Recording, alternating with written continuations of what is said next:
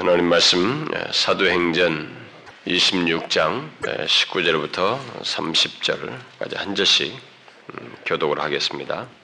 아그리빠 왕이여 그러므로 하늘에서 보이신 것을 내가 거스르지 아니하고 먼저 다메섹에와 또 예루살렘에 있는 사람과 유대 온 땅과 이방인까지 회개하고 하나님께로 돌아가서 회개에 합당한 일을 행하라 선전함으로 유대인들이 성전에서 나를 잡아 죽이고자 하였으나 하나님의 도우심을 받아 내가 오늘까지 서서 높고 낮은 사람 앞에서 증거하는 것은 선자들과 모세가 더불어 라고 말하는 것밖에 없습니다.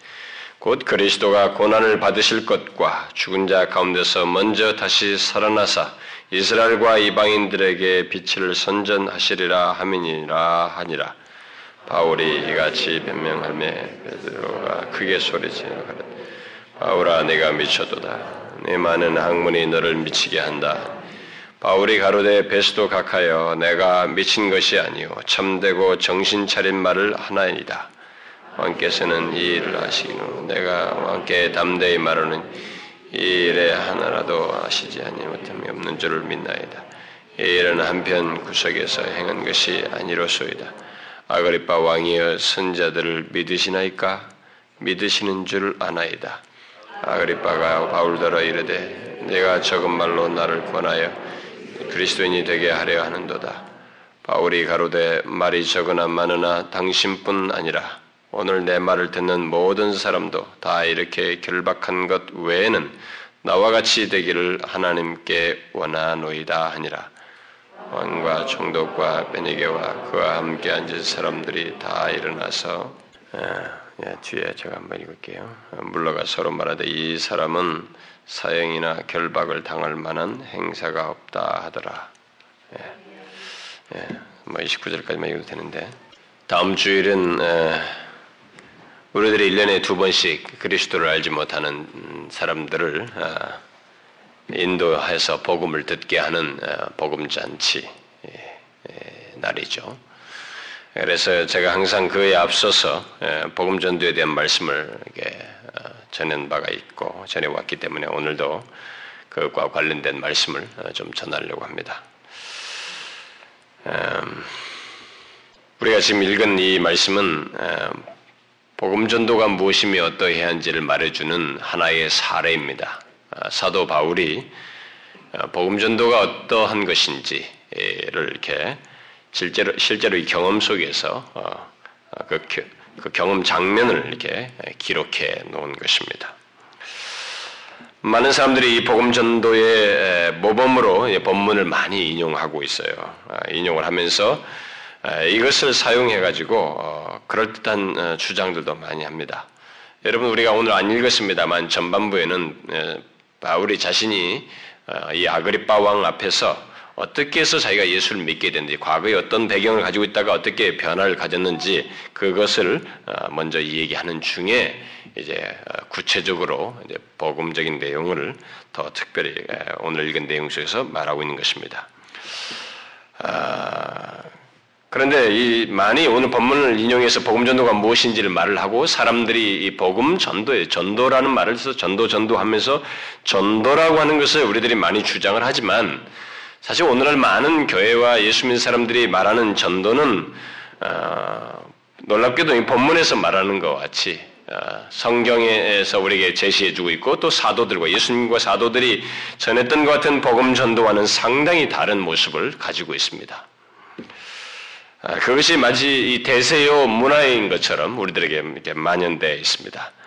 아, 많은 사람들은 본문에서 아, 바울의 복음 전도 방법이 바울이 복음을 전도했던 그 방법이 무엇이었는가 이 방법적인 내용을 본문에서 많이 이렇게 추출해내요. 그, 그것을 주로 많이 설명을 하고 관심을 갖습니다.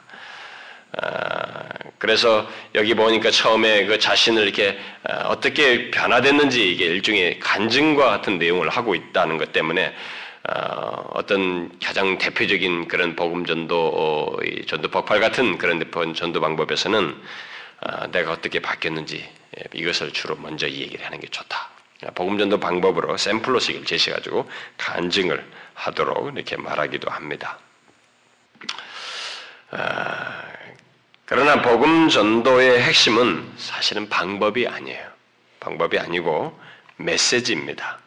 본문에서도 바울이 바울의 복음 전도 이 내용 속에서도 우리가 유념을 해야 될 것은 그가 전하는 메시지예요. 방법이 아닙니다.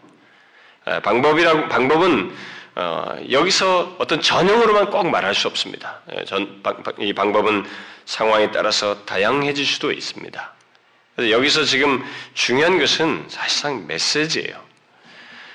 예, 따라서 우리가 본문에서 그, 이, 이, 이, 바울의 복음 전도에 있어서 어, 나타나는 강조되고 있는 이 메시지를 유념해야 됩니다. 왜냐하면 복음 전도를 아무리 잘 해도 이 메시지에서 내용이 온전치 못하게 되면은 이 모든 것이 흐트러져요. 거기는 혼란의 씨앗이 같이 뿌려집니다. 그러니까 다시 말해서 이 반쪽짜리 이 진리를 이 복음 전하는 메시지 자체가 온전치 못해서 반쪽을 반쪽 진리를 이렇게 반쪽 복음을 전하게 되면 이 복음 전도로 인해서 아무리 그것으로 해서 사람들이 많이 그들이 거기에서 좋은 반응을 하고 동의를 하고 교회를 나오게 하는 결과가 있다 할지라도 실패할 그 복음 전도의 결과는 하나님의 시각에서 볼 때, 성경에서 볼 때는 실패가 될 수 있습니다. 실패라고 하는 것은 복음 전도의 본래 목적인 그 사람이 진실로 회심하여서 진실한 그리스도인이 되어서 하나님을 영화롭게 하는 일이 없을 수 있다는 것입니다. 교회를 나오는데 소위 자신이 남의 전도를 받아서 예수를 믿게 됐는데 자신에게 진실로 삶의 주가 예수 그리스도가 주가 되시지 아니하시고 자신이 믿는 하나님을 영화롭게 하는 삶의 이 근본적인 목적조차도 알지 못하고 자신이 왜 예수를 믿는지 믿는 목적조차도 알지 못하고 신앙생활하는 그래서 자기를 위한 신앙생활을 일평생 하는 이런 엄청난 모순이 실패의 모습이 있을 수 있다는 것입니다. 그러므로 우리가 먼저 생각해야 할 것은 복음 전도 방법보다 복음 전도 메시지예요. 메시지입니다. 사실 방법은 성령께서 많이 도와줘요. 경험을 우리가 안 해서 그렇지. 직접 복음 전도를 탁 해서 부딪히면 메시지를 분명한 메시지를 가지고 있으면 이 방법 상황은 성령께서 대부분 도와줍니다. 그런데 오늘 복음 전도의 가장 큰 문제는 뭐냐면 오직 방법에 대해서만 말하고 이 복음 전도의 메시지는 다 안다고 생각해요. 다 알아서 잘 할 거라고 생각해요. 별로 신경을 쓰질 않습니다. 아, 참 우리가 이 큰 실수를 하고 있는 거예요. 그저 하나의 어떤 뭐 이 메시지도 그냥 캡슐로 해가지고 간단하게 예, 패키지처럼 예, 최소한의 내용만 가지고 그냥 가서 뭐 말을 해서 빨리 데려오게 하는 것, 데려오기만 하면 모든 것이 끝나는 것으로 어, 생각을 하고 있습니다. 여러분 중에 그 어, 어, 겜츠 공부를 어, 같이 한 사람들은 오늘날 교회들이 바로 그런 것 속에서 이 반쪽짜리, 반쪽 진리를 이렇게 유포하고 있다고 하는 이 현실에 대한 그런 내용을 배워서 여러분들이 알 거예요. 네, 그것이 어떤 면에서 오늘날 교회들이 이 반쪽 복음을 어? 그렇게 최소화함으로써 반쪽 복음을 전하고 있는지 여러분들은 아, 알 것입니다. 이것은 세계 교회 속에서도 다 볼 수 있는 우리 한국 교회만이 아니에요. 세계 교회에서도 다 보이는 것이 어, 발견되는 장면입니다. 그래서 20세기에 어, 탁월한 사람들, 어, 로준스 같은 사람이나 뭐 어, 탁월한 기독교 지성인 프란시 셰퍼나 요즘 뭐 번역되고 있는 토저 같은 사람들, 뭐 또 요즘 그 아직도 살아있는 그 타로운 사람들, 뭐 베커든 이런 사람들은 다 그걸 지적합니다. 음, 그러니까 자신들의 서구 사회 속에서도 그것이 보이고 있는 거예요. 이것은 우리 조국, 우리 조국 교회 안에서는 뭐 두말할 것이 없어요. 우리 조국 교회 안에서도. 그런데도 교회들은 그런 현실과 실상을 대수롭지 않게 여기고 있습니다. 우리들이 오직 방법에만 몰입해가지고 이 메시지를 확 축소해가지고 다 안다고 생각하면서 반쪽 복음을 그냥 그 패키지처럼 가지고 막 유포하면서 오직 어떤 결과만을 위해서 달려가고 있는 이런 실상을 우리는 대수롭지 않게 오히려 권장하고 있습니다. 오히려 반쪽 복음을 알고 증거하고 어, 있다고 생각조차도 하지 않아요. 자신들이 우리들이 그런 현실을 가지고 있다고 하는 것을 생각조차도 하지 않고 그것을 심각하게 여기지도 않습니다. 심지어는 자신이 알고 증거하는 이 반쪽 복음이 어, 더 이게 옳은 것이다라고 그렇게 해서 하나님이 역사하는 것이다라고 하는 확신을 가지고 그것을 그것으로 인한 그렇게 복음을 전해서 얻게 된 결과와 성공의 이 노하우를 선전해요. 저, 여러분들은 모르시지만 기독 신문 같은 이런 보면 저는 목사니까 그 매주 보잖아요. 이런 신문을 보게 되면 그런 광고들이 질비합니다. 그 탁월한 그런 것으로 인해 영향력 미친 사람들 그런 사람들의 이해가 굉장히 질비해요. 그게 뭐 전국을 돌아다니면서 뭐 우리나라에서 무슨 전도왕 무슨 뭐 무슨 고구마 전도, 무슨 뭐 진돗개 전도, 무슨 뭐 이런 단어가 나오면 벌써 그게 하나 전국이 다 돌아다녀요. 그거 안 하는 데가 없습니다. 다 놀라운 거예요. 오직 거기에 관심을 갖고 있습니다. 방법적인 것만. 근데 왜 그러느냐면은 그것의 외적인 효과 때문이에요. 외적인 효과와 결과 때문에 거기에 자꾸 확신을 가지고 그것을 더 유포하고 그렇습니다. 이렇게 말하면 여러분들 중에 어떤 사람은 도대체 무엇이 반쪽짜리 복음이고 왜 그것을 증거하는데 사람들의 반응이 그렇게 좋은가 또 그렇게 확신을 갖고 어? 그것을 이렇게 전파하는가라고 묻고 싶을 겁니다. 제가 오늘 이 내용을 일일이 다 설명하려는 게 아닙니다. 여기서 지금 바울이 전하고 있는 이 복음 전도 방법과 우리 사이의 차이를 지금 먼저 제가 좀 지적하면서 여기서 어, 바울이 전하는 이 복음 전도의 메시지가 어, 무엇이냐, 어, 이것을 좀 우리가 무엇이 중요한지를 먼저 우리가 좀 알자는 것, 그 알고 복음을 전하자는 차원에서 제가 어, 여기서 그냥 어, 이틀 가지고 제가 오늘 좀 말씀을 전하려고 하는 겁니다. 어, 왜 우리는 현상 이런 현상이 생각일까요? 그러면서 그러면 도대체 뭐냐 이거? 뭐가 반쪽 복음이고 왜 그것을 증가하는데 사람들이 렇게 반응이 좋은가? 또 그렇게 사람들이 그걸 확신, 확신을 가지고 전파하고 있는가? 왜 이런 세대가 만들어졌는가?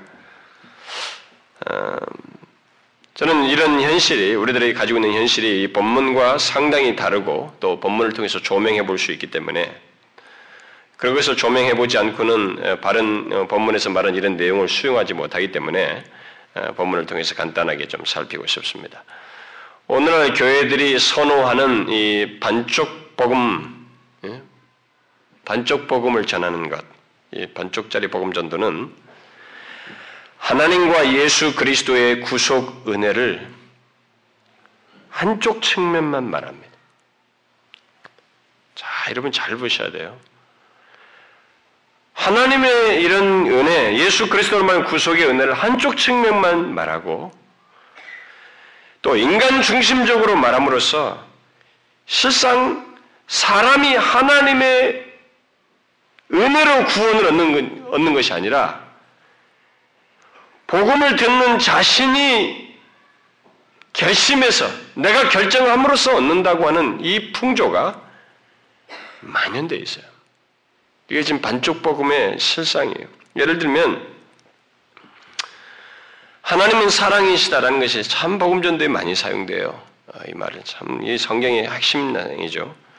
하나님은 사랑이시다라고 하는 이 말을 복음전도에서 많이 사용하면서 하나님은 사랑이시다라고 말함으로써 나를 사랑하시는 하나님을 내가 받아들이기만 하면 행복하고 잘되고 새로운 삶이 시작된다고 이렇게 가르칩니다. 그렇게 전도를 해요.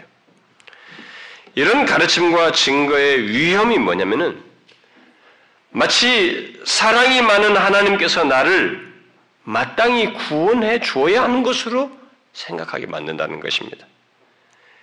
그래서 내가 그 사랑을 받아줌으로써 구원을 얻는 것처럼 사람들에게 생각을 갖게 해요. 그렇게 함으로써 결국 가장 중요한 것은 뭐냐면 구원의 주권자가 하나님이 아니라 인간으로 넘어간다는 것입니다. 사람들은 이런 것을 대수롭게 생각지 않을지 모르겠습니다만은 사실 이것은 기독교 신앙을 크게 흔드는 거예요. 기독교 신앙을 크게 왜곡시키는 것이고 첫 단추를 잘못 꿰는 것입니다. 잘못 매는 거예요. 특히 그것은 어, 하나님께서 자신의 죄를 진실 어, 죄를 어, 하나님께 자신의 죄를 진실하게 회개해서 회개에 합당한 열매를 맺는 것과 주 예수 그리스도를 믿는 것 이런 것들을 중요하게 여기지 않게 됩니다. 그러니까 구원이 하나님의 은혜로운데 하나님의 주권에 있고 그분 자신의 은혜로 말미암은 것인데 이런 것들이 결정적으로 희석되고 그분께 자신이 죄인 것을 실토하며 회개하는 이런 내용들이 소홀히 돼버려요. 특히 그것은 하나님께 회개하는 것과 예수 그리스도를 인격적으로 믿는 것을 축소시키는 그런 해악을 끼칩니다. 그런 결과를 가져. 여러분도 어, 아시다시피 우리들이 흔하게 보는 이 전도지들을 이렇게 보게 되면 그 마지막에 가면은 다 대부분이 빨리 내용을 딱 소개 들은 다음에 이제 나를 따라서 기도하십시다. 예수 믿겠다고 나는 죄인입니다. 그리고 예수를 믿겠다고 고백하도록 어, 요구하는 그런 내용들이 대부분입니다. 그리고 그것으로 인한 성공 사례들 그리고 대부분 큰 교회들이 다 그 그런 식의 전도지를 사용해서 전도를 다 하고 있습니다. 그렇게 해서 또 사람들이 늘어났다라고 말하기도 합니다. 그러고 나서는 자신을 따라서 죄인입니다. 예수를 믿겠다고 말하고 난 다음에는 이제 당신은 구원받았습니다. 라고 이렇게 하면서 곧바로 그리스도인으로서 사는 문제를 이제 그 다음 얘기합니다. 그리스도인 살기 위해서 이래야 된다. 자, 그러면 왜 그렇게 복음, 곧 하나님과 인간과 죄에 대해서 어? 이런 구원의 주체인 하나님과 그리고 구원을 입어야 하는 인간의 모습, 그리고 특별히 이 죄에 대해서 반쪽 진리를 가르치고 생략하는 데, 생략하는 이런 일이 있을까? 왜, 왜 생략함으로써 이런 반쪽 복음을 이렇게 전할까? 왜 그런 반쪽 진리를 확신 있게 증거를 할까? 그것은 두말할 것 없이 어, 사람들의 좋은 반응 때문에 그래요. 그리고 빠른 반응 때문에 그랬습니다. 우리 또 다시 질문할 수 있겠죠. 그럼 왜 반쪽짜리 이 그런 복음 전도가 이 빠른 반응이 일어나고 좋은 반응이나 일종의 좋은 효과가 있는 것으로 보일까? 그것은 내가 믿겠다고 결정하기 때문이에요. 저쪽이 상대에서. 내가 믿겠다고 고백하고 결심하기만 하면 되기 때문에 그랬습니다. 그게 너무 쉬워요. 특히 반쪽 복음은 예수를 믿으면 행복하고 잘되고 축복받는다는 얘기가 있어요. 그렇게 많이 그런 얘기를 주로 부각시킵니다. 그렇게 좋은 기대를 갖고 쉽게 내리는 결단으로 인해서 반쪽 복음은 호응이 좋습니다. 사람들이 쉽게 예수를 믿게 되고 좋은 성과를 나름대로 갖게 됩니다. 그러니까 성과가 있으니까 또 전하는 사람은 더 확신이 생기는 거예요. 신이 나는 것입니다. 그리고 그것을 간증을 하고 이론화해서 선전하기도 합니다. 그런데 안타까운 사실은 아, 그런 내용 속에서 가장 중요한 것, 곧 복음의 메시지는 별로 중요하게 거론되지 않고 오직 성공 사례와 노하우가 주로 강조된다는 사실입니다. 그런데도 교회들마다 복음 전도에 대한 해답을 바로 어디서 찾느냐면 그런 경험을 가진 사람에게 자꾸 찾으려고 그래요. 그런 경험에서. 그래서 전도왕들을 불러서 해결책을 자꾸 모색하려고 합니다. 그래서 그들의 방법을 듣고 싶어 해요. 그리고 그렇게 해서 성공한 일종의 사람과 교회를 우리 시대는 복음 전도에 대한 해답을 가지고 있는 교회 사람으로 여기고 배우려고 하고 있습니다. 놀랍게도 복음 전도에 대한 답을 하나님 말씀에서 안 찾아요. 이건 질린 것이 돼버렸어요. 이건 구닥다리가 돼버렸어요. 성령님의 도우심에서 찾질 않아요. 사람들의 성공 사례, 방법적인 그 성공 사례를 답습하는 것에서 답을 찾으려고 합니다. 제가 지금 말하는 것은 그냥 있는 세태가 아니에요, 여러분.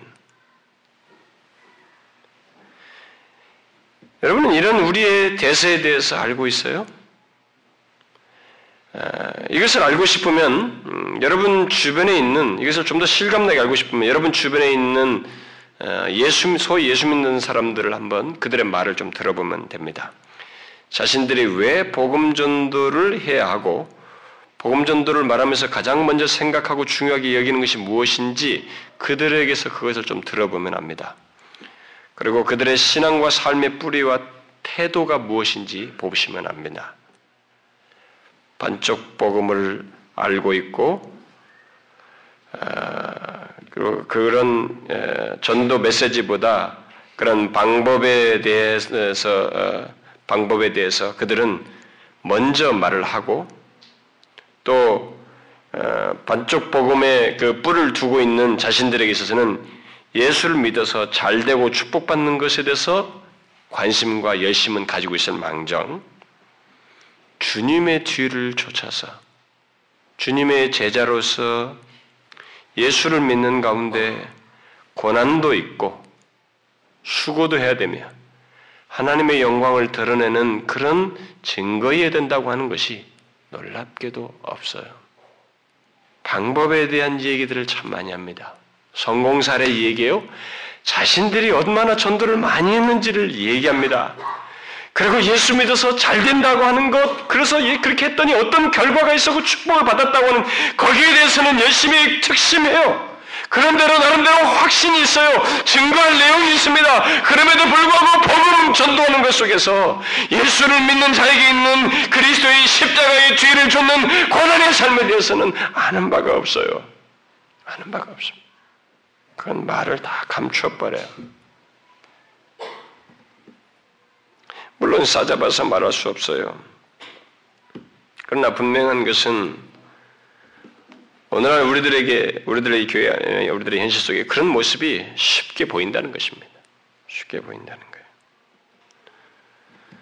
저는 요즘 교회들마다 어, 어, 전도에 굉장히 열을 올리는 것에 대해서 참 놀라고 있습니다. 여러분은 모르실 거예요. 여러분 전국의 교회들이 무슨 전도왕 무슨 전도왕이 다 돌아다니고 그 방법 다 배우고 그 전도 방법 배우러 세미나 가고 목사들도 성신들도 배우러 가고 온 교회가 전도에 열을 올리고 있습니다. 이건 굉장히 놀라운 사실이에요. 그런 것에 비해서 우리는 그동안 많이 잠자고 있었어요. 요즘 꿈틀거리고 있는 겁니다. 그것은 분명히 교회가 마땅히 해야 할, 해야 할 일을 하고 있는 거예요. 아주 중요한 모습입니다. 그런데 한 가지 우려되는 것이 있어요. 그것은 바로 반쪽 복음을 배워서 유포한다는 사실입니다. 그것을 그것으로 조국 교회를 이렇게 도배하는 현상이 벌어지고 있다는 것입니다. 모든 교회, 모든 그리스도인들은 복음을 전해야 됩니다. 때를 얻든지 못 얻든지 그것은 주님의 유언이요 명령이며 우리가 그리스도의 생명을 소유하고 있다고 하는 것을 드러내는 자연스러운 모습이기도 해요. 그런데 안타까운 것은 반쪽 복음, 값선 복음이 주로 전해진다는 것입니다. 그것이 배워지고 증거된다는 사실입니다. 그리고 그들이 다수가 되어서 이제 그렇게 복음을 전도하면서 성공한 사례가 다수가 되어서 복음 전도에 대한 답을 거기서 다 얻고 가르쳐 주고 있고 그것이 아니면 답이 틀렸다고 생각하는 풍조가 우리들 가운데 있게 됐다는 거예요. 물론 그렇게 전하고 네, 그들에게는 만약 그런 지적을 하면 그게 언제나 복음을 전하는 것과 이게 반쪽짜리 복음을 해서 값싼 복음을 전하는 이유가 아니냐라고 이렇게 얘기하면 이런 얘기를 반문합니다. 어떻게 전하든 간에 그렇게 전해서 일단 데리고 나와서 오게 되면 그 다음부터 잘 훈련시키면 되잖아요. 제자 훈련을 시키고 그 다음에 이런 어떤 양육을 시키고 잘 시켜서 제대로 된 신자를 만들면 되지 않겠느냐 이렇게 말을 합니다. 뭐 그런 논지는 어느 어떤 면에서는 설득력도 있어요. 이게 가능한 얘기도 합니다. 그러나 그것은 너무 낭만적인 생각이에요.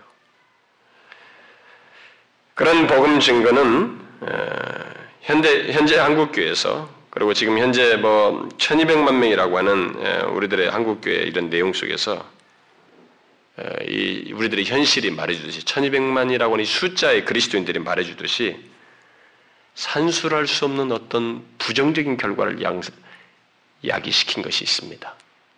그게 뭔지 알아요? 진짜 예수 믿는 것이 무엇인지, 진실로 회심을 했는지, 누가 진정한 신자인지, 교회가 왜 존재하는지, 왜 예수를 믿어야 하는지, 이 중요한 내용들이 무시된다는 거예요. 이 내용들이. 이것들이 무시된다는 거예요. 이걸 알 수가 없다는 것입니다. 이건 산술적으로 묘사할 수 있는 게 아니에요. 이것은 계산이 안 나오는 것입니다. 사람들을 채웠을지는 몰라도 교회의 가장 중요한 복음전에서 가장 중요한 이 내용이 드러나지 않는다는 거예요. 너무 재미, 놀라운 얘기예요. 제가 예전에 어느 교회 집회에 가서 값싼 복음에 대해서 어, 복음을 얘기하면서 값싼 복음에 대한 그런 음, 복음을 전하는 우리들의 추세에 대해서 조금 이렇게 어, 경각을 가질 필요가 있다고 하는 그 메시지를 좀 전하면서 그 특히 복음 전도에서 인간 중심적인 복음 전도가 이 해를 끼친다고 하는 어, 그, 그런 행해지는 우리들의 세태를 이렇게 지적한 적이 있었어요 설교 중에. 설교가 끝나고 나서 그 어떤 집사님이 저에게 찾아왔습니다. 음, 왜냐하면 자신이 지금까지 그렇게 전하고 있, 그런 식으로 전하고 있었기 때문에 이제 어, 뭔가 어쨌든 이 얘기를 하고 싶었던 저한테 어, 찾아왔는데 그 사람은 굉장히 복음전도 열심히 했습니다. 항상 뭐 복음전도를 하는 사람이었습니다. 자신이 에, 사업을 하면서도. 근데 그는 저에게 에, 그래서 곧바로 어, 찾아와서 얘기했습니다. 그러면 어떻게 하란 말입니까? 그래요. 어떻게 해야 됩니까? 그의 질문은 그렇게 하지 않으면 어, 사람들이 별로 반응하지 않는다는 것입니다. 자신들이 지금 하는 그런 식으로 빨리 여기서 복음 빨리 앞에 어떤 메시지는 하나님 사랑이시고 그래서 빨리 얘기하고 난 다음에 나를 따라서 하라고 하면서 기도하고 탁 기도 한번 해주면 금방 금방 바뀐다는 거예요. 어? 그럼 만약에 지금 말하는 그런 식으로 하면 효과가 별로 없다는 거예요. 결국 반쪽 진리를 선호하는 것이 무엇인지를 잘 말해주는 것입니다. 그것은 즉각적인 효과예요. 효과 빠른 약, 뭐 있죠, 이런 거. TV 광고에. 그런 효과 빠른 복음 전도를 원하십니다. 바로 이런 빠른 반응 때문에 반쪽 복음을 전하는 모든 사람들이 유혹에 빠져요. 함정입니다, 사실. 목사들도 다 빨려 들어가는 거예요. 우리는 그 유혹과 함정을 경계해야 됩니다. 다시 말해서 성급한 결과를 위해서 복음을 축소시켜서는 안 된다는 것입니다. 왜 그런 줄 알아요? 적극적인 내용도 없지만 아까 말한 것처럼 왜 복음 전도했냐 목적 이런 것도 다 없지만은 일단은 이것이 주는 해악스러운 결과 때문에 그래요. 여러분은 반쪽 복음, 반쪽짜리 복음 전도의 결과가 얼마나 해악스러운지를 잘 모르실 거예요. 뭐, 이게 대세니까. 여러분, 반쪽짜리 복음을 알고 전하는 사람들은 이 부분에 대해서 거의 생각을 하지 않고 오직 좋은 결과만을 생각하고 또 그것을 부각시키고 간증하고 선전을 합니다만은 사실 그 결과는 굉장히 파괴적이에요. 영적인 면에서 보면 굉장히 파괴적입니다. 어떤 파괴적인 결과가 있느냐면은 제가 한 세 가지만 얘기할게요. 하나는 반쪽 복음을 듣고 예수를 믿는 사람들의 신앙과 삶이 인간 중심적이 돼버려요. 하나님 중심적이 안 됩니다. 인간 중심. 그는 예수 믿는 것에 결정도 자기가 해서 어, 된 것이라고 시작했다고 생각하기 때문에 하나님의 주권을 잘 모릅니다. 여러분 예수 믿는 사람들 중에 하나님 주권을 모르는 사람들이 너무 많아요. 제가 우리 교회에서 하나님 주권 얘기 정말로 많이 하는데 하나님의 주권을 몰라요. 하나님 앞에서 자신들이 이 오늘을 누리고 있는 것도 다 그분의 주권을 해서 허락하심을 할수 있다는 것을 몰라요. 자신의 존재부터가. 하나님의 주권을 인정하며 복종하는 일이 없어요. 복종하며 사는 것이 없습니다. 그래서 인간 중심적이에요. 오늘 또 자기가 마음 먹으면 가는 거예요. 예배당도 그런 식으로 값싼 복음, 반죽 복음의 처음에 시작이 들들었기 때문에 그렇게 시작했으니까 그 다음에 신앙생활도 그런 거예요, 결국. 인간 중심적이에요. 내가 오늘 가고 싶으면 가고 안 가고 안 가는 거예요. 시간도 내 거예요. 내 마음대로 쓰는 거라고. 뭐 봉사, 헌신, 헌금 그런 거 내가 알아서 할 일이에요. 내가 다 주인이고. 하나님의 은혜로 그분의 주권적인 은혜로 구원하였다는 것이 힘이어야 한단 말이에요. 이런 사람들이 그렇게 시작한 사람들은. 그래서 자신의 삶 속에서 하나님의 은혜에 대한 깊은 감사 같은 것이 없어요. 그리고 결국에는 자신의 삶을 통해서 하나님을 영화롭게 할 필요를 못 느낍니다. 이 반쪽 복음이 시작한 것은 정말 이런 면에서 정말 보이지 않는데 이게 보이지 않아요. 껍데기는 비슷하기 때문에. 근데 중요한 이 본질적인 내용에서 차이를 가져와요. 이런 해악을 가져옵니다. 하나님 영화롭게 할 필요를 못 느껴요. 오히려 자기 자신의 수고와 노력을 자랑하고 자신의 영광을 스스로 챙기는 그런 일이 생깁니다. 여러분 그런 모습이 오늘 한국 교회 얼마나 많아요? 예수 믿는 사람들 중에 얼마나 많습니까? 자기 인정 안 해주면 삐지는 사람들이 한둘이에요. 그것이 중요한 원인이 바로 다른 것이 아니에요. 반쪽 복음을 듣고 신앙생활을 해서 복 받으려고 하기 때문에. 그렇기 때문입니다. 그 다음 또 다른 해악은 예수를 믿으면 행복하고 잘 된다는 반쪽 신앙, 아, 기복 신앙을 가짐으로써 앞에서도 말을 했습니다만 자기 십자가를 지고 예수님의 제자로서 살아가는 것, 예수 그리스도를 진실로 믿을 때 고난이 있고 죄와 싸우는 것이 있어야 한다는 것을 알지 못해요. 여러분 예수 믿는 사람들 중에 죄와 싸운다는 얘기를 모르는 사람들이 많습니다. 주님의 뒤를 쫓아서 경건하게 살고자 하는 자에게 고난도 있고 핍박도 있고 어려움도 있으며 그게 그리스도인의 삶이라고 하는 거죠. 주님의 뒤를 쫓는 길이라고 하는 것을 알지는 못해요. 자기가 알아서 피합니다. 조금 뭐 예수 믿는 것 때문에 손상 입을 것 같으면 알아서 딱 피해버려요. 그러면서 신앙. 그야말로 주일날 이 자리에서 다 승패가 다 나버린 거예요. 여기서 다 종료 다 되는 거예요.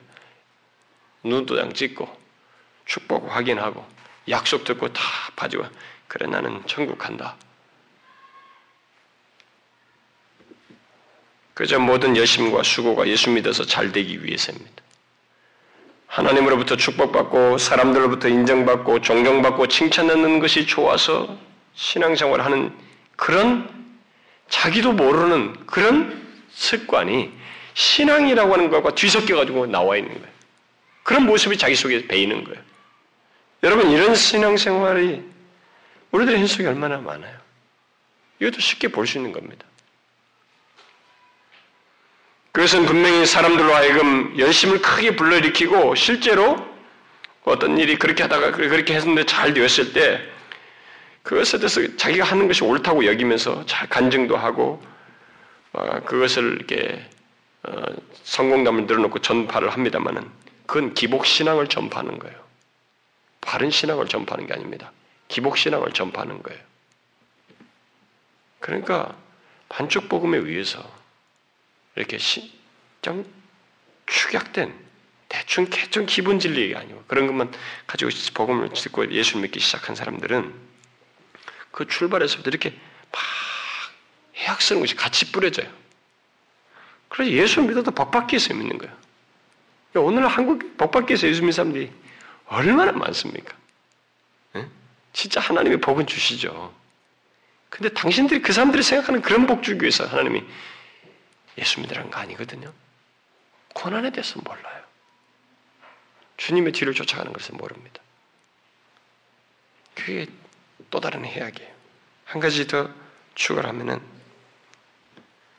이 반쪽 복음에 의해서 행견하는 해악은 자신이 온전한 복음을 알고 온전한 신앙생활을 소유한 줄을 알고 자신이 지금 가지고 있는 모든 신앙과 내용과 복음 전도의 메시지와 신앙 생활과 이런 모든 것이 다 참된 것인 줄 알고 그것이 온전한 것인 줄 알고 그것을 증거함으로써 혼란의 씨앗을 자기로 끝나지 않고 더 유포한다는 것입니다. 이런 해악이 있어요. 결국 이지빌레비즘, 값산, 값산 신앙주의를 결국 그런 왜곡된 신앙을 함께 유포함으로써 기독교 신앙을 왜곡시킨다는 것입니다. 우리는 왜 교회 안에 혼란스럽고 왜곡된 신앙이 왜 성령께서 역사하시는 하나님의 교회 안에 이렇게 뭐 일시적으로 넘어지는 사단에 넘어지는 어떤 시험이라든 이런 게 아니라 아예 신앙의 칼라가 다르고 해석이 다르고 신앙의 태도가 다르고 동기가 다르고 마음이 다르고 목표가 다른 이런 세속적이고 인간 중심적인 신앙이 함께 득세하면서 자라고 있는가? 그 원인이 도대체 뭔가? 그 이유를 여러분 생각해 봐요. 대표적인 이유가 바로 이 반쪽 진리를 전하고 듣고 그것 위에서 신앙생활을 하기 때문에 그래요.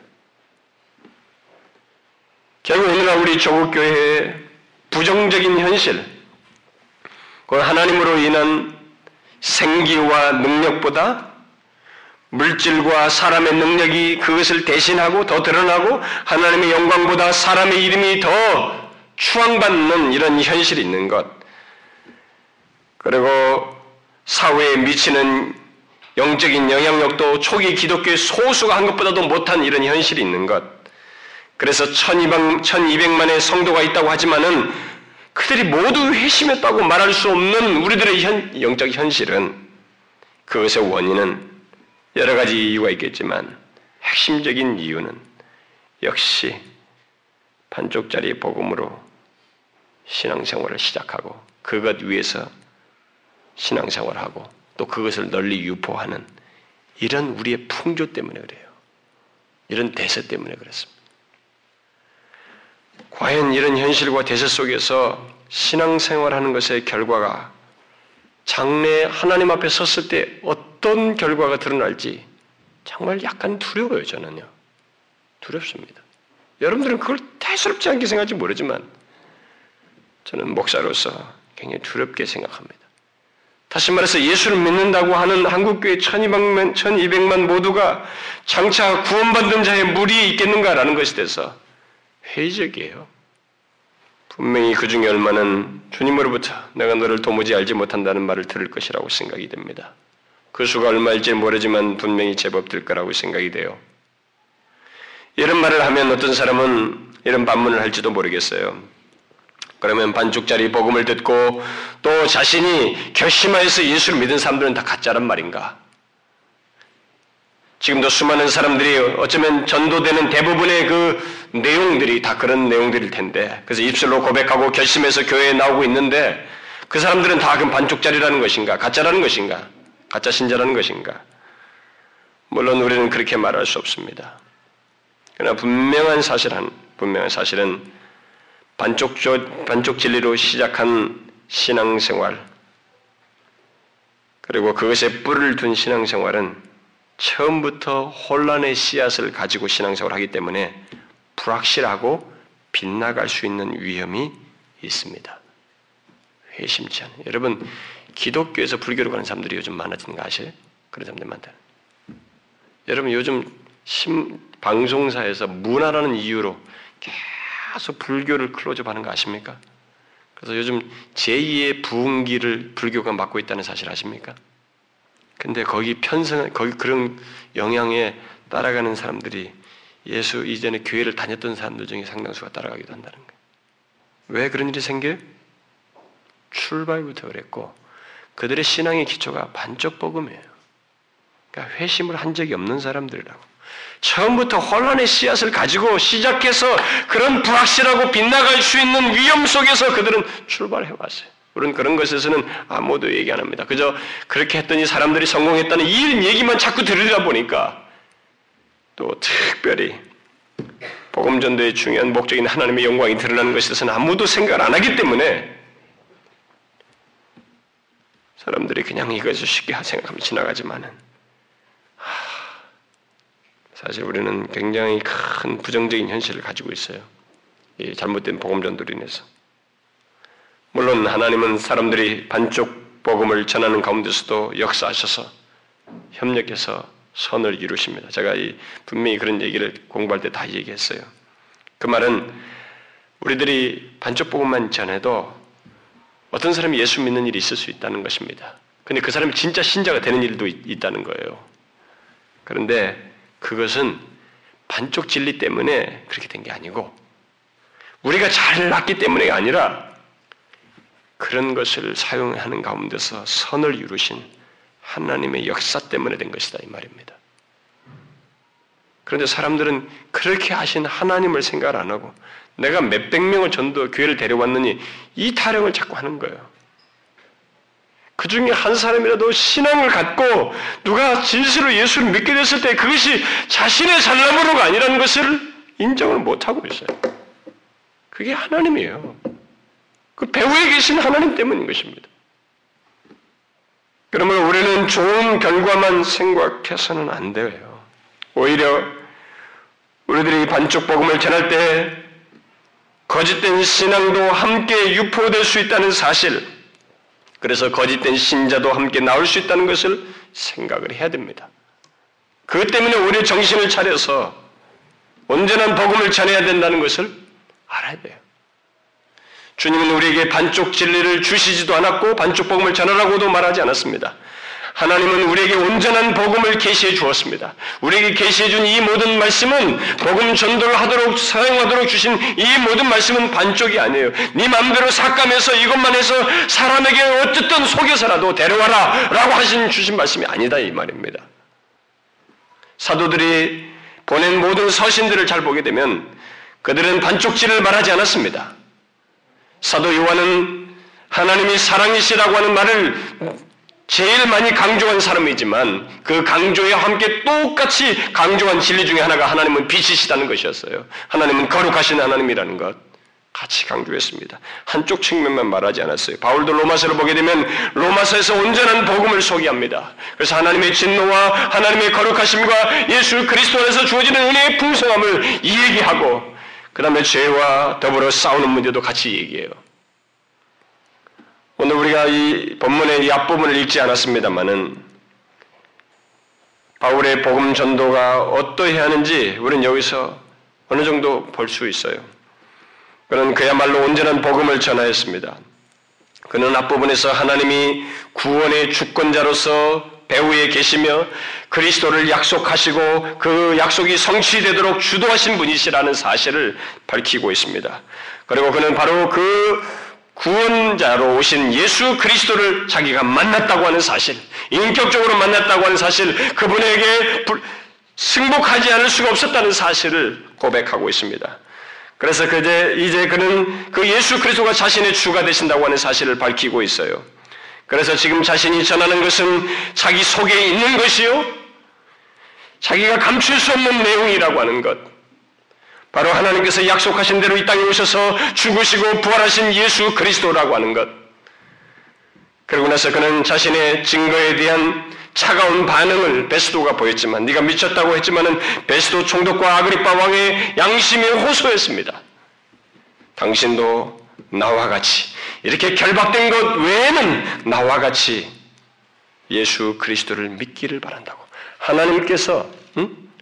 하나님께서 그렇게 되기를 하나님께 원합니다. 이렇게 말했습니다. 그는 예수를 믿는다고 말만 하면 구원받는다고 말하지 않았습니다.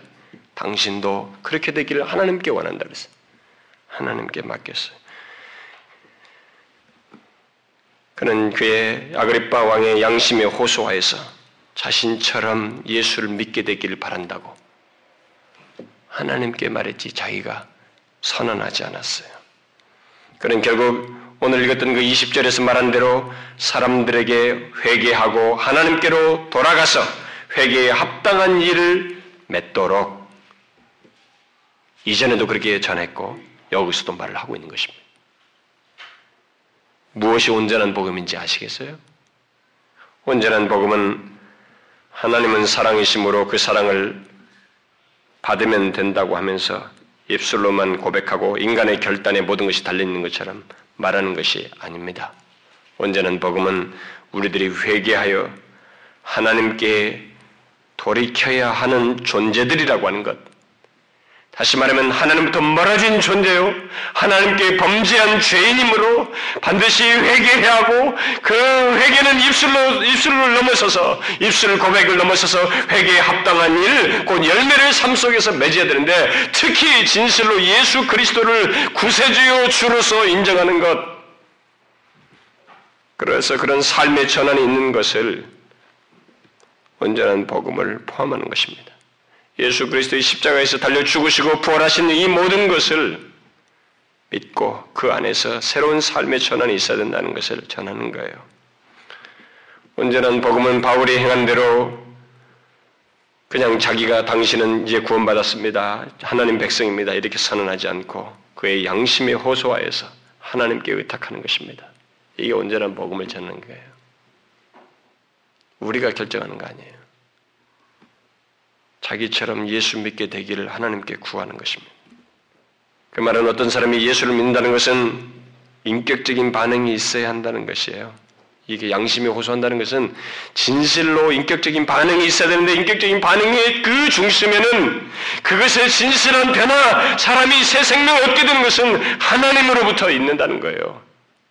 그걸 알고 우리는 신중하게 단숨에 되지 않고 그런 사람도 있겠으나 끝까지 복음을 전도하는 그런 일을 해야 하는 것입니다. 사람의 진정한 변화는 하나님의 역사하심을 분명히 그 경험하는 가운데서만 가능합니다. 양심에 우리 호소해도 그 다음에는 하나님이 역사하신 것이 분명히 있어야 돼요. 이것이 없으면 여러분 나중에 배반할 수 있어요. 아무리 생각해봐도 이거 뭐 종교 같은데 그냥 내가 신념으로 하는 것 같은데 내가 이렇게 뭐 그냥 예수 교회 다니는 것이 좋을 것 같으니까 내가 이게 하는 거 아닌가? 그래도 그동안 그동안 내가 뭐 했는가? 그 변심해 배교하는 것입니다. 그래서 우리가 복음을 전도할 때 그의 양심이 호소하되 바울처럼 하나님께 의탁해야 되는 것입니다. 진실로 하나님이 그 영혼을 만나 주시고 예수 그리스도를 인격적으로 믿는 일이 있도록 진실로 자신이 죄인인 것을 통렬하게 깨닫고 그런 죄인을 구속하신 예수 그리스도에 대한 감사와 은혜를 깨닫고 삶의 새로운 전환이 있게 되는 그런 일이 있도록 복음을 전해야 됩니다. 하나님의 영역이 있어요.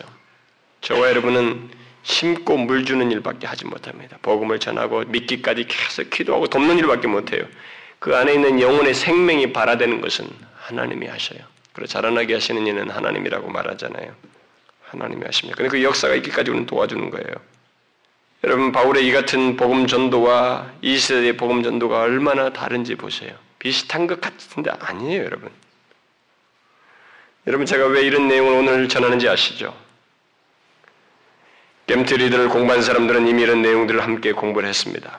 그런데도 제가 이 복음 잔치를 앞두고 다시 이것을 말하는 것은 반쪽 복음이 만연한 우리 현실 속에서 온전한 복음을 알고 전하는 사명을 우리들이 갖고 그걸 감당해야 된다는 거예요. 저는 우리 교회가 다른 교회보다 낫다, 특별하다, 더뭐 뭐 어떤 것이 장점이다. 사실 그런 말을 제 스스로는 못 하겠어요. 또 하지도 않고 또 그렇게 생각지도 않습니다. 오히려 우리들에게 부족한 것이 더 많기 때문에. 그러나 이 부분은 뭐 어떤 어떤 교회가 잘나고 안 돼서가 아니라 성경이 말하는 것이기 때문에 이 복음 전도에 관해서 우리는 바로 우리 이런 현실에 대해서 어떤 사명감을 가져야 된다. 그 사명감은 무엇인가? 어떤 사명감이요?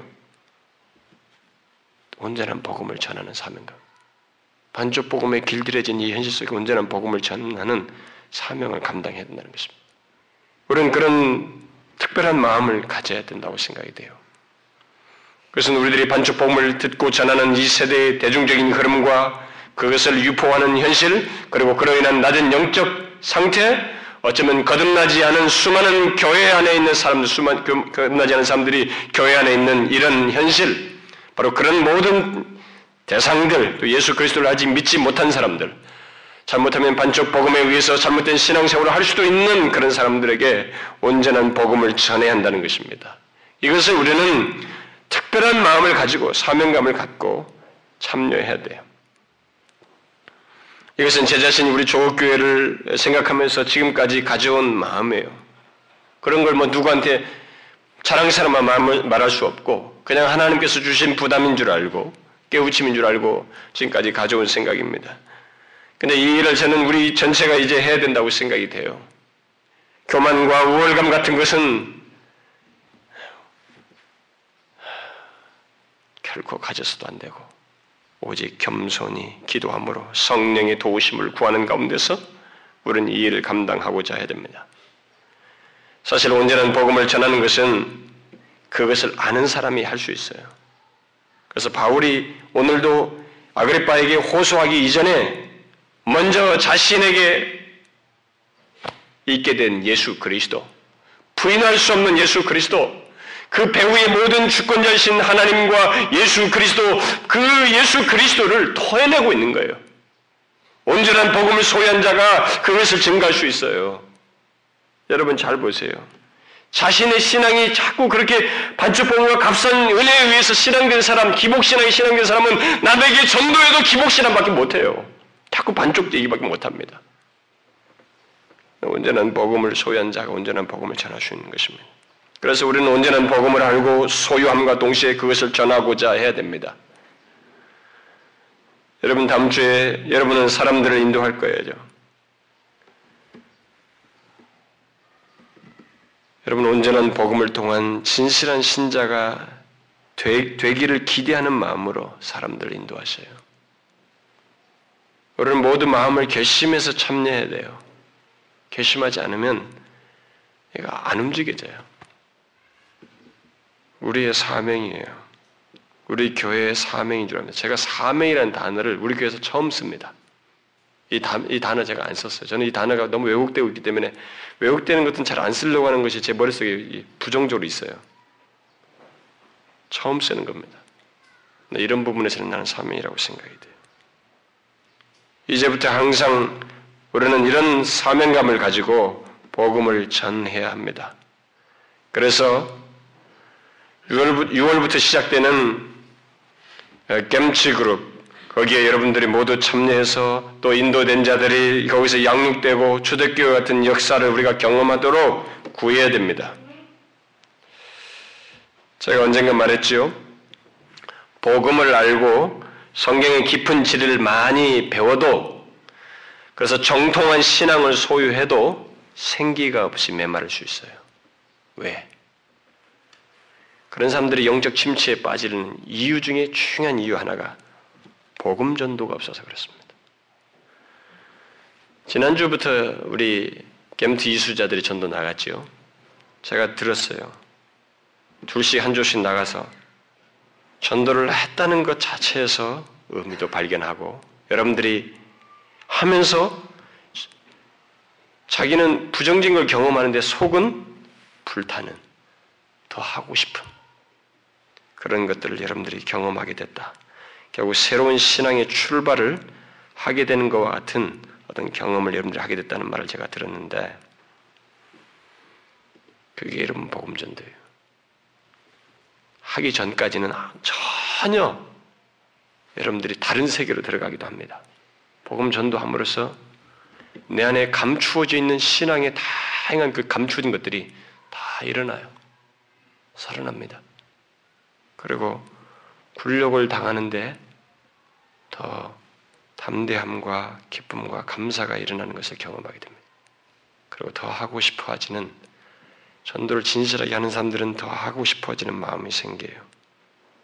저는 지난주에 우리가 복음 전도를 이렇게 실제적으로 전체가 나가는 이것을 보면서 이제야말로 우리 교회가 교회의 모습을 갖기 시작했다라고 생각이 돼요. 저는 그동안 우리는 정말로 우물한 개구리였습니다. 이제야말로 우리가 교회의 조금 모습을 갖기 시작했다고 생각해요.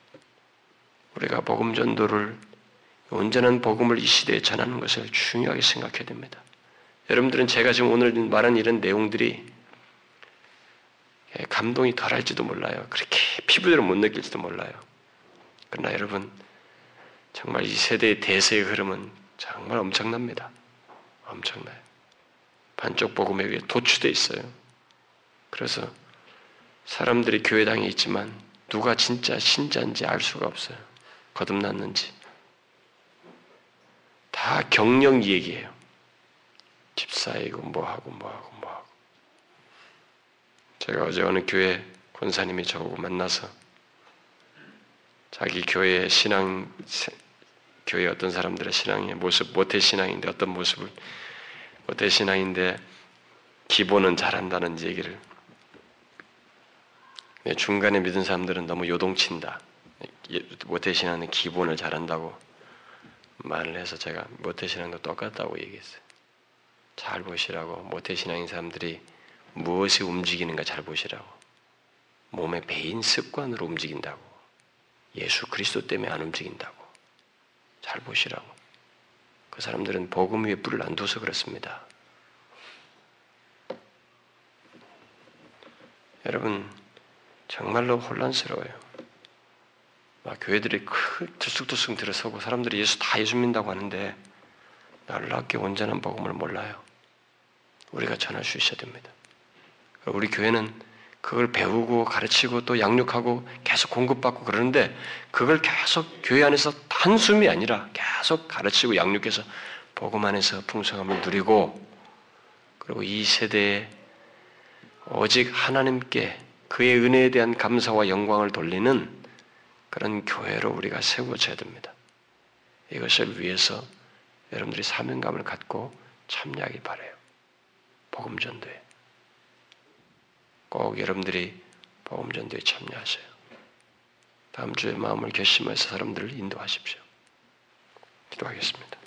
하나님 아버지, 하나님 아버지, 아, 우리로 하여금 눈을 떠서 우리의 현실에 이 절박한 필요를 보게 하시고 그 현재의 이 절박한 필요가 온전한 복음을 전함으로써 해소될 수도 있는 한 내용이 있다고 하는 것을 우리가 알게 하셔서 부지런히 온전한 복음을 알고 배우고 소유하여 그것에 대한 감동과 은혜를 기꺼이 전하는 그래서 아직도 멸망을 향해 치닫고 기만된 스스로 기만에 빠져서 거짓된 신앙을 가진 영혼들을 주께로 인도하여 저들에게 진정 예수 그리스도 안에서 참된 생명과 은혜와 복을 누리는 그런 역사가 있도록 하는데 우리 교회와 우리 자신들이 사용되지게 해 주옵소서.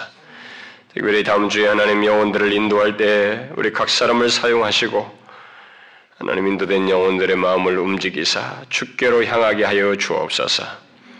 예수 그리스도 이름으로 기도하옵나이다. 아멘.